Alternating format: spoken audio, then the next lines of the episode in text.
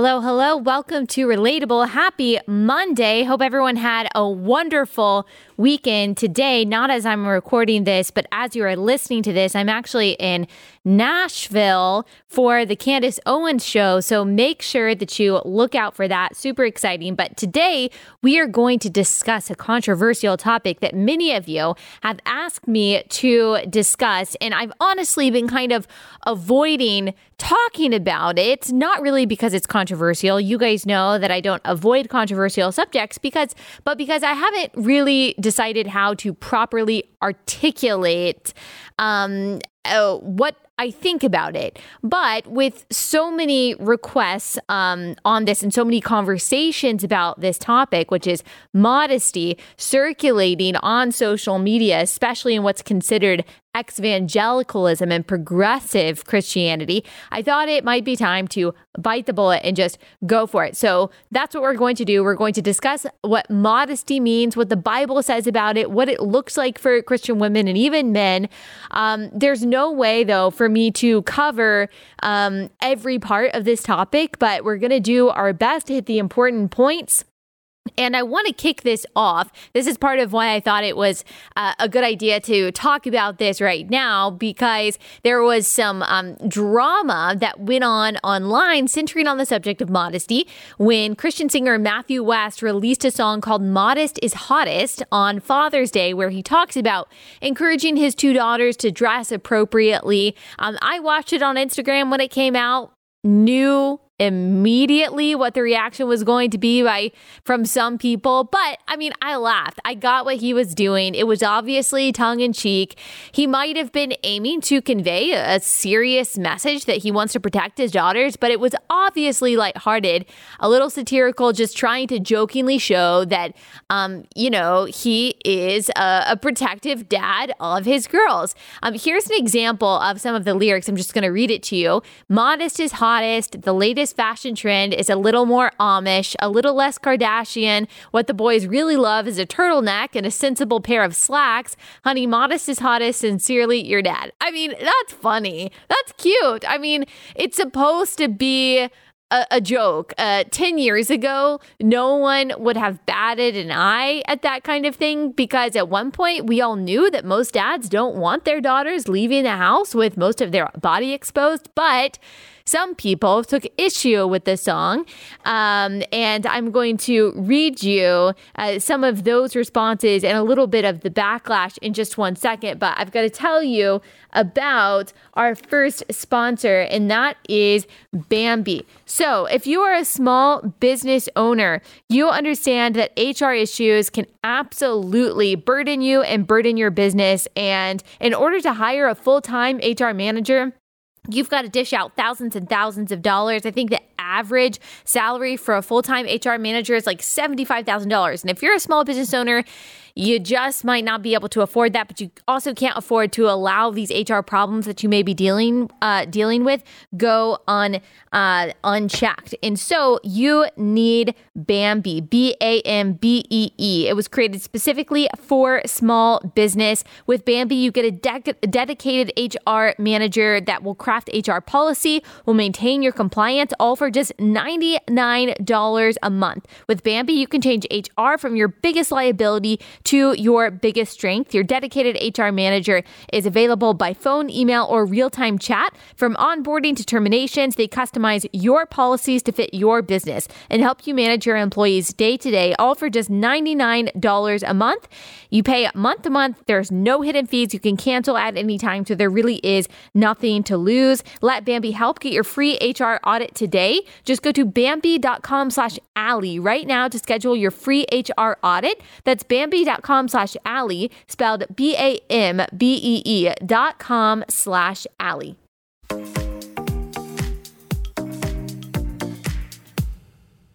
All right, let's look at uh, a little bit of the backlash, some negative responses to this song by Matthew West that I think tells us a little bit about what popular culture and also those who consider themselves maybe on the more progressive side of Christianity have to say about this particular topic and the idea that was sung in the song.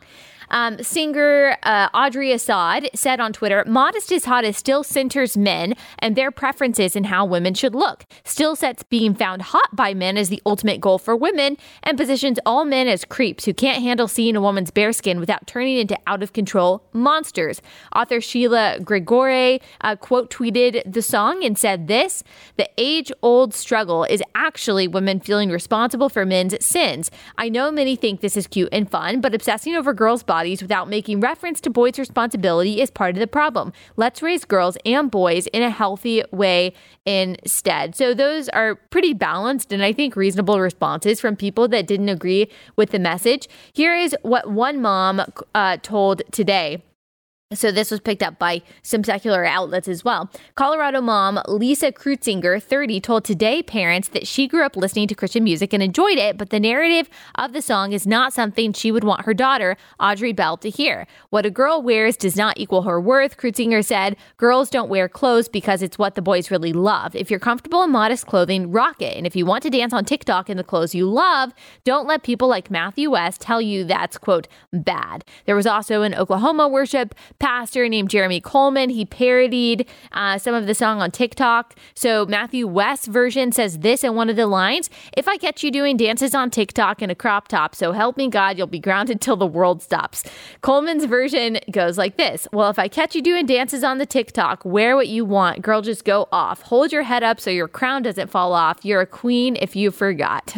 Here's the Newsweek write up about that. Um, it says Coleman, who has three daughters, told Newsweek his concern with West's song was the same concern with purity culture as a whole. We are telling our daughters and young women that their body image should be defined by someone else's opinion. Women should feel confident, comfortable, and free to dress and express themselves however they want. Um, there were several other TikTok parodies that were similar to his. Lots of um, many influencers on Instagram and YouTube talking about how toxic this idea is, how damaging it is. There were a lot more less balanced and I would say a lot meaner responses from some people too, even professing Christians towards this. Um, so there was a good bit of negative media and social media attention for something that probably, like I said a few years ago, no one would have really noticed. Now, Matthew West ended up taking it down. And he issued this statement. He said, I'm blessed to be the father of two amazing daughters. I wrote a song poking fun at myself for being an overprotective dad, and my family thought it was funny. The song was created as satire, and I realized that some people did not receive it as it was intended. I've taken the feedback to heart. The last thing I want is to distract from the real reason why I make music, to spread a message of hope and love to the world. Proud hashtag girl dad. So he doesn't exactly apologize, which people were upset about. And I and I want to try to offer as sympathetic a summary as I can of the position of people who were upset that he posted the video and then uh, were upset that he didn't apologize about the video. And I'm going to get to that in just one second. Got to tell you about my next sponsor, and that is Fast Growing Trees. So, if you're interested in upgrading your backyard, but you don't know where to start, you don't know what kind of vegetation, what kind of trees you want to plant, fastgrowingtrees.com uh, can help you. They are the world's largest online nursery. No more waiting in lines, no more messy cars, digging through a lackluster selection. Just go to fastgrowingtrees.com, choose from thousands of varieties of trees, shrubs, and plants expertly curated to thrive in your specific area and then delivered to your door in one or two days. Really super simple, makes life so much easier, especially in this hot weather. If you're trying to upgrade your backyard, you probably don't want to go to, uh, you know, to the nursery and spend an hour trying to pick out uh, the right vegetation for your yard. Fast growing trees really makes it so easy from the convenience of your own home. Whether you're looking for shade, privacy, fruit trees, or just added color for your yard, every plant is shipped with a well developed root system ready to explode with new growth. Planting season is here. Join over 1 1 million satisfied gardeners at fastgrowingtrees.com. Plus, the 30 day Alive and Thrive guarantee means your plants will arrive happy, healthy, and ready for planting. Now through July 31st, go to fastgrowingtrees.com slash Allie for 15% off your order. Now through July 31st, you can go to fastgrowingtrees.com slash Allie for 15% off your order. That is fastgrowingtrees.com slash Allie.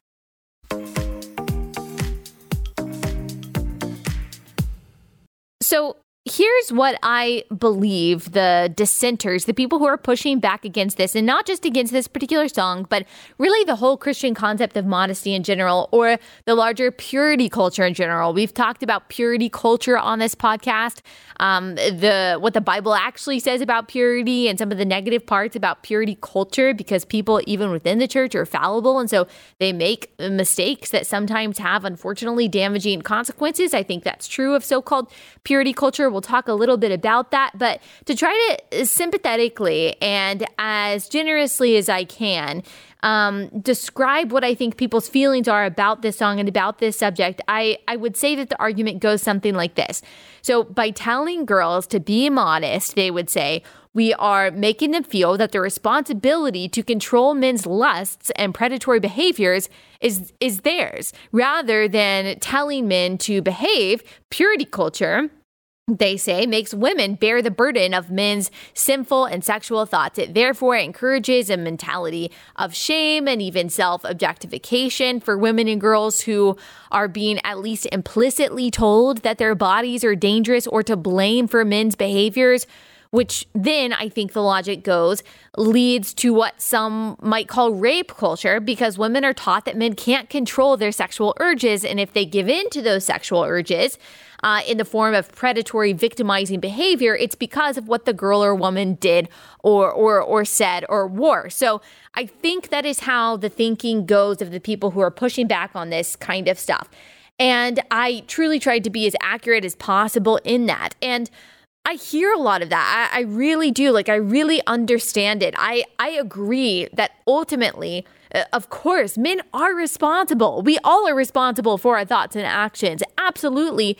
No matter what a woman is wearing, a man is responsible for what he does and how he reacts. I agree that there are problems with so called purity culture. I've talked um, about a book that I read called Dateable in High School, which I now realize, or I realized several years later, is so uh, toxic and damaging and wrong that compared people, young people, to used cars, losing value the more it was driven. Of course, comparing that to the sexual experience that you have when you're younger before you get married, or maybe you've heard of the analogy that was, you know, kind of taught in some churches growing up of a rose that's been handled uh, by a bunch of people, then it looks all, you know, torn up and wilted. No one would want the rose, right? Like you've probably heard that kind of thing. They're terrible analogies. They're terrible. I'll never forget watching a Matt Chandler sermon in. I don't know, 2010, 2011. I'm not sure when it was from, but I remember watching it on YouTube when he talked about uh, when he was younger, listening to a pastor giving that rose analogy.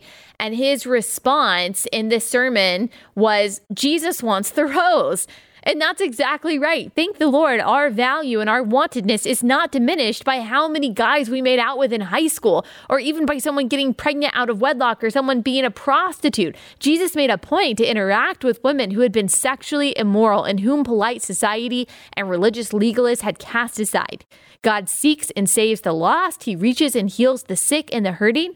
And I could see how creating shame around the body and sex can lead a young person, especially a girl, to have a distorted view of herself. And even maybe to blame herself for inappropriate male advances and to maybe not speak up about them because she's been told that that kind of behavior is caused by what she wears and that maybe she might have done something to make this man give in to his lust. So I can see all of that. But but here's here's my disagreement or at least my pushback to the pushback. I cannot go so far as to say that a parent just shouldn't have anything to say about what their children and yes, in particular their daughters wear. And to the Christians responding to the song saying, "Well, girls should just be able to wear whatever they want to wear." Do you really believe that? Like, you really think it's good parenting to allow your 13, 14, 15 year old daughter to wear what whatever she wants dancing on TikTok? Like you're telling me that there's no standard whatsoever that you would ask your daughter to reach when it comes to her clothing? So if she wants to go to the mall with her friends and she comes downstairs in clothes that basically amount to underwear, you as a parent wouldn't say something about that? And if you do have any rules at all for what your daughter wears, those of you who push back against, you know, something like Matthew West song, my question would be, well, why do you have those rules? And if you don't have any rules, for what your daughter wears, you're telling me that you would be okay with absolutely anything that she wears in public or posting on social media? Because here's here's the truth. If if that's you, like you really just don't care in whatever setting she wears absolutely whatever she wants, your 13-year-old daughter. The truth is there are, like, whether we want to admit this or not, whether you think it's patriarchal to say this, there are creepy, predatory men on social media watching your kids videos whether whether you want to admit it or not. The vast majority of online sexual predators harassers assaulters uh, people who are rapists groomers are men and they seek out unfortunately underage girls on these social media platforms. That is a fact so, are you honestly telling me, those of you who are saying, well, girls should just be able to wear whatever they want without judgment, and it doesn't matter if your daughter wants to wear whatever she wants dancing on TikTok? You're telling me, as a dad or as a mom who has been given the responsibility by God to protect your children, that you don't care if your underage, scantily clad daughter is dancing on TikTok where you know there are probably gross men watching her? Now, it is not her fault that those men are creepy, that those men are predatory, and that they're looking for videos of underage girls. That's not her fault, but those men do exist. Like I said, that's a fact. And even off of social media, are there no standards of decency and dress that you hold your kids to as far as covering parts of their body? I mean, of course there are. Of course there are. You wouldn't let your kids walk outside. I mean, you know, walk somewhere in public, like the mall or somewhere in their underwear. Why not? Because it's inappropriate. So, if you will admit that, can you also admit that having rules for what your children and teens wear with an aim toward protection and decency is okay? I'm just saying, anyone who says that parents shouldn't tell their daughters or just your kids in general what to wear or not to wear at all, you're either terribly irresponsible as a parent, which I don't think that you are. I don't think that's true of many of the people complaining about this particular song. But the other option is that you're being disingenuous because most parents are going to have some kind of regulations around what their kids can wear in public and on social media. The question is what should those regulations be? Not just for our kids, but also for ourselves. And more importantly, why? Because for the Christian, it's about more than just rules. It's about more than creepy guys on social media. For the Christian, we have to seek what God says about how we dress. And I'm going to get into the theological aspect of modesty in just one second, but I've got to tell you guys about one more sponsor.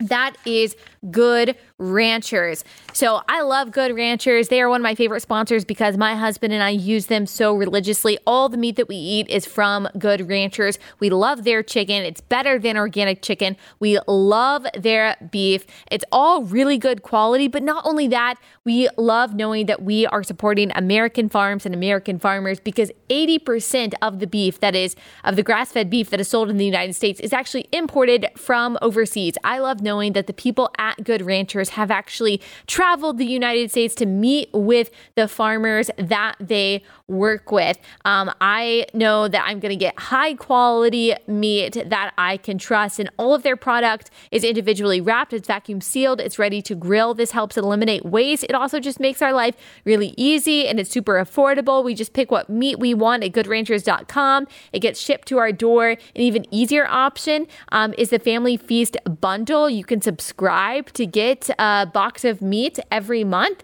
and when you do, you get $20 off and free express shipping if you go to goodranchers.com slash Allie. That's $20 off and free express shipping if you go to goodranchers.com slash Allie. So go to goodranchers.com slash Allie to get $20 off and free express shipping.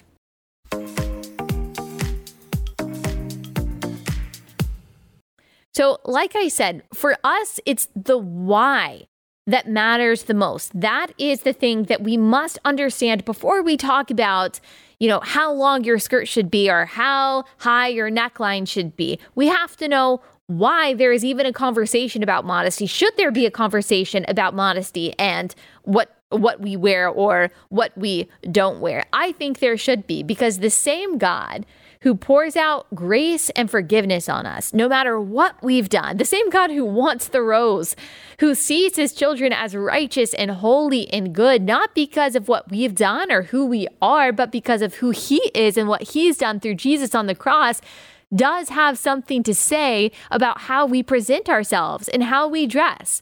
This God, who, as 1 John 4 8 tells us, is love, who loves us so much, as John 3 16 says, that he sent his son to die for us so that we could be reconciled to him and spend forever with him, also says that how we dress and what we do with our bodies matter.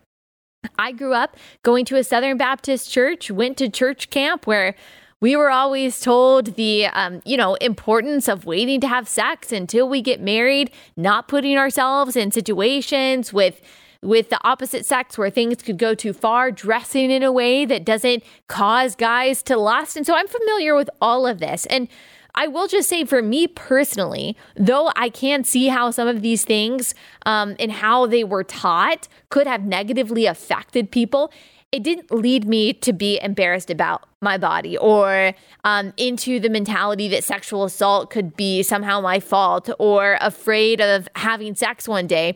There's a lot of people who say that being told sex is bad until marriage makes sex difficult once you get married. And that's probably true for those people, but it really wasn't difficult to flip that switch. It was just, okay, sex before marriage shouldn't do it, sex after marriage should do it. Cool. A lot of the shame that I know some people feel from what they say is a result of purity culture um, just wasn't the case for me or for any of my friends that I know who grew up in the same world. And I'm not invalidating what other people felt or experienced.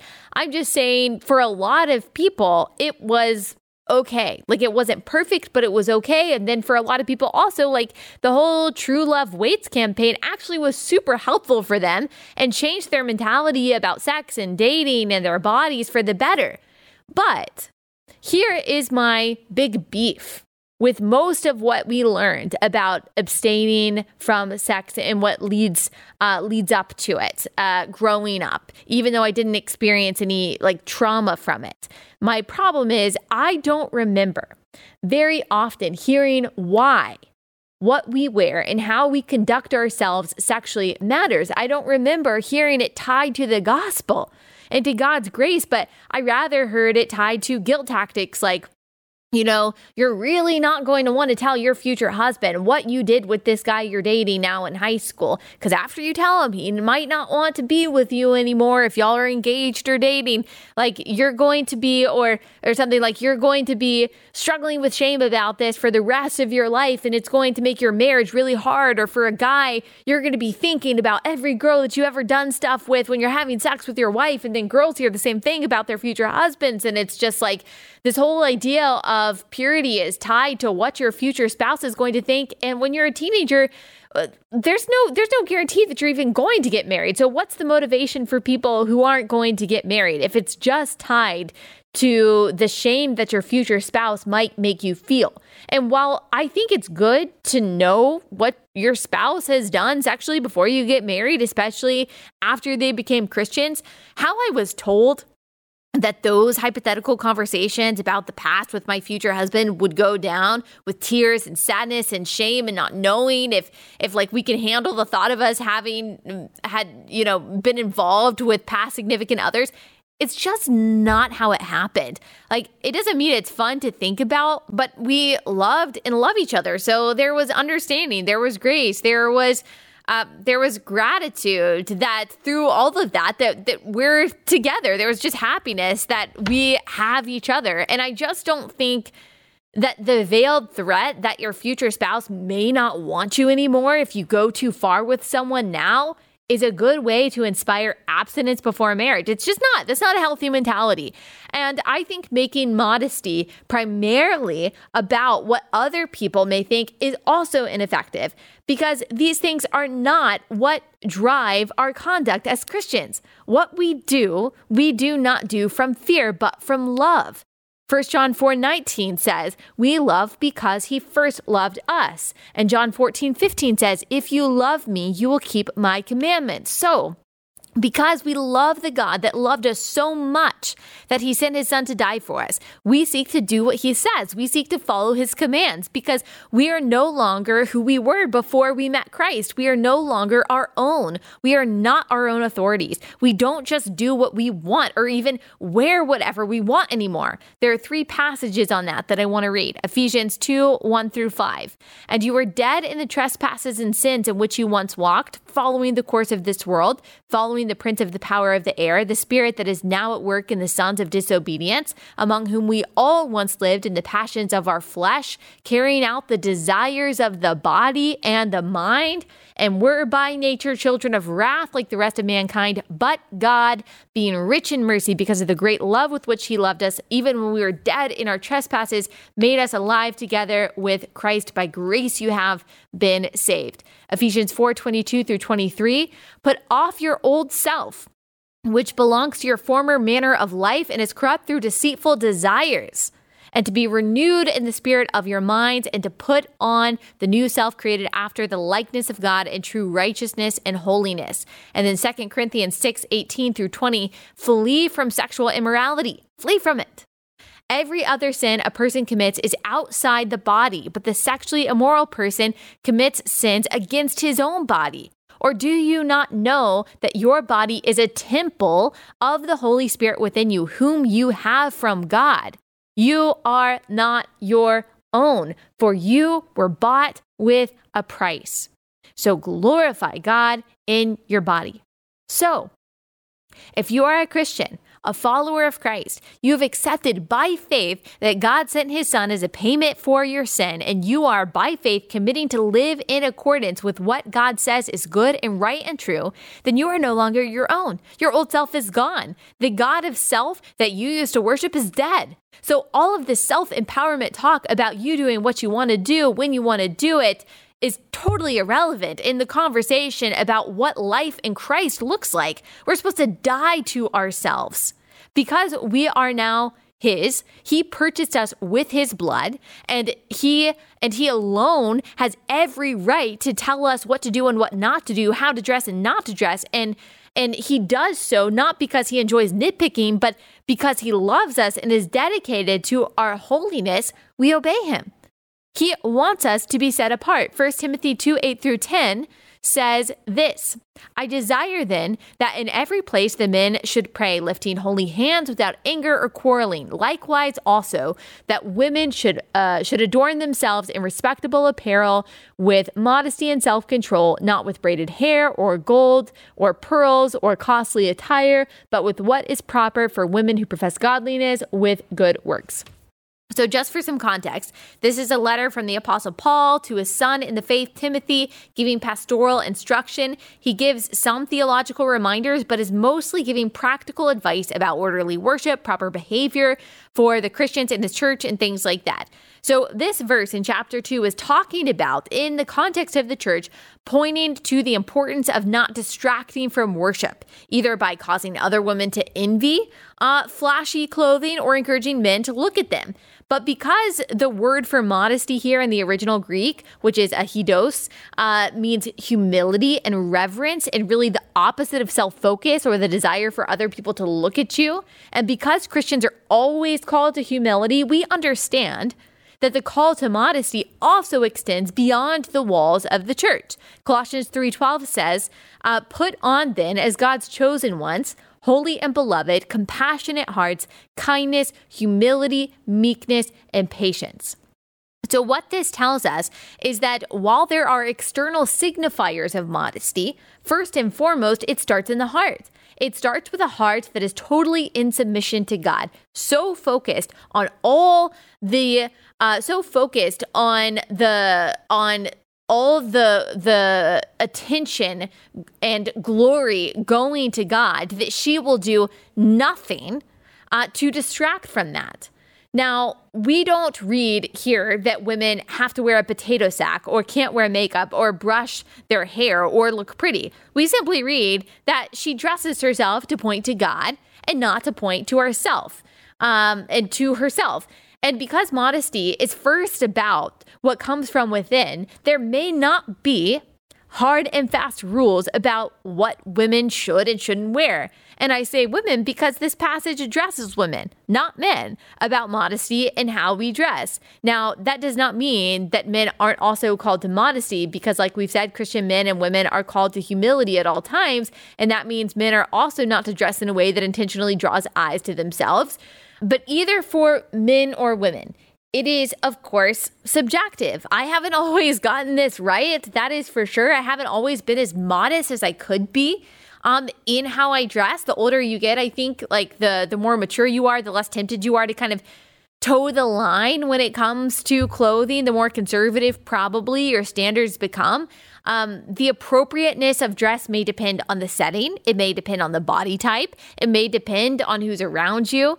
But it's a little like the legal definition of obscenity. Like you know it when you see it. You know modesty when you see it. There's too short, too tight, too low, too skimpy, showing too much of or getting too close to showing anything that would qualify as indecent exposure if revealed. Uh, those are all possible ways something can be immodest. But again, not primarily, not primarily because of the clothing itself, but because of what it does and what it says about our hearts. That's what the Bible says. And it's about to whom we are trying to give attention. And you might say, well, I wear this for me. It's not for other people to look at me. Well, again, I would just say, even if that is true, if you are a Christian, you were still bought with a price. And even if you wear that for you, the question is never, well, what can I get away with? But rather, as Christians, the question is always, how can I most glorify God with what I wear? That may mean setting some rules for yourself and, yes, for the kids to whom God has given you to steward. That is normal and good and responsible and right. That is not teaching kids to be ashamed of themselves or that all men are predators who may be provoked to rape because a girl's skirt is too short. That's not what teaching modesty means to kids. It is saying, look, we are called to glorify God in all that we do. He tells us to dress modestly and humbly. And in this house, here's what we think that looks like. And as you get older, we'll trust you more and more to make those decisions on your own. I'm just kind of paraphrasing because I know those of you who have walked through the teenage years with your kids would know better than I do, but that's just what I'm imagining based on scripture the conversation might go like that hey we will trust you more and more the older you get based on what we've taught you but we are still here to guide you to protect uh, to protect you to set some um, parameters as long as you are under our care because we love you. And we love the god who made you and the god who made you loves you and this is what he says in his word. And look, the reality that a lot of progressives don't want to face today is that men and women are different. Like we think differently. We think about sex and the opposite sex differently. Men are much more visual than women are. They turn to thoughts about sex much more quickly because of a visual than women do. That does not mean women are responsible for men's thoughts. Again, it's just acknowledging reality. And if we know that lust is a sin, as Jesus tells us that it is, and if we love the men who are our brothers in Christ, then we should want to do everything we can to help them out. Matthew 5 27 through 29, Jesus says this You have heard that it was said, You shall not commit adultery. But I say to you that everyone who looks at a woman with lustful intent has already committed adultery with her in his heart. If your right eye causes you to sin, tear it out and throw it away, for it is better that you lose one of your members than that your whole body be thrown into hell. So here, Jesus clearly does not blame a man's lust or does not lay the blame um, uh, for a man's lust at the feet of the woman after whom he is lusting. So we should we shouldn't do that either.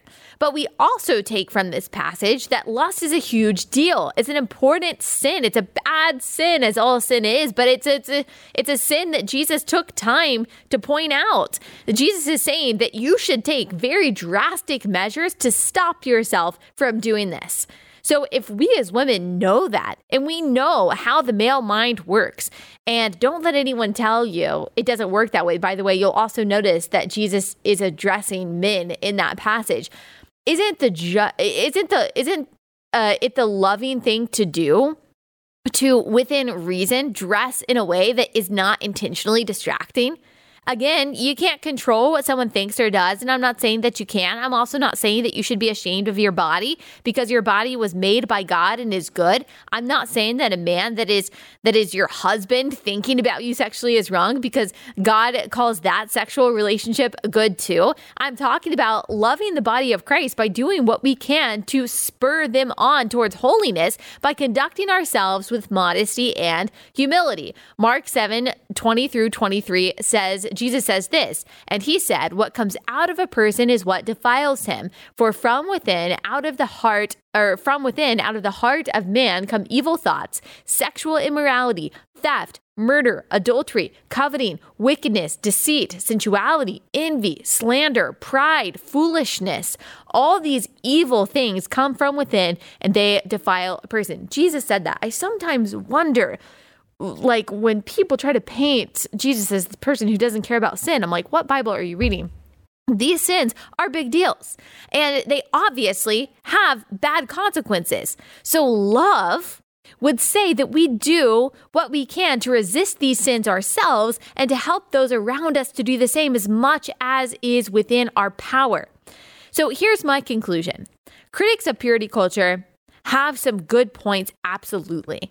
But there is no reason, certainly no biblical reason, to throw the baby out with the bathwater and say that what we wear doesn't matter to God because it does. It does matter to Him. And God loves us very much. And I have to trust He absolutely knows what's best for us and that we will never go wrong if our desire in all that we do is to honor Him. And I pray that He gives me the grace to do that better and better and to teach our kids to do the same thing. And I pray that for you guys as well. Tough topic. I hope that I covered it in a way that makes sense and is helpful for you guys. I will see you guys back here tomorrow.